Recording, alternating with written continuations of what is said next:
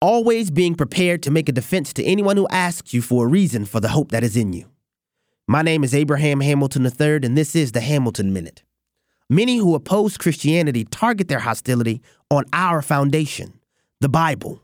They say it's unreliable because Genesis 1 and Genesis 2 are contradictory accounts of the creation story. In actuality, the two chapters are complementary and not contradictory.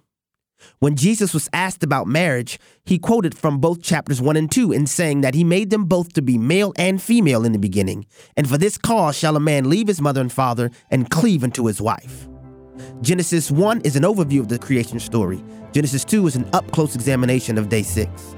If Jesus relies on them both, so can we.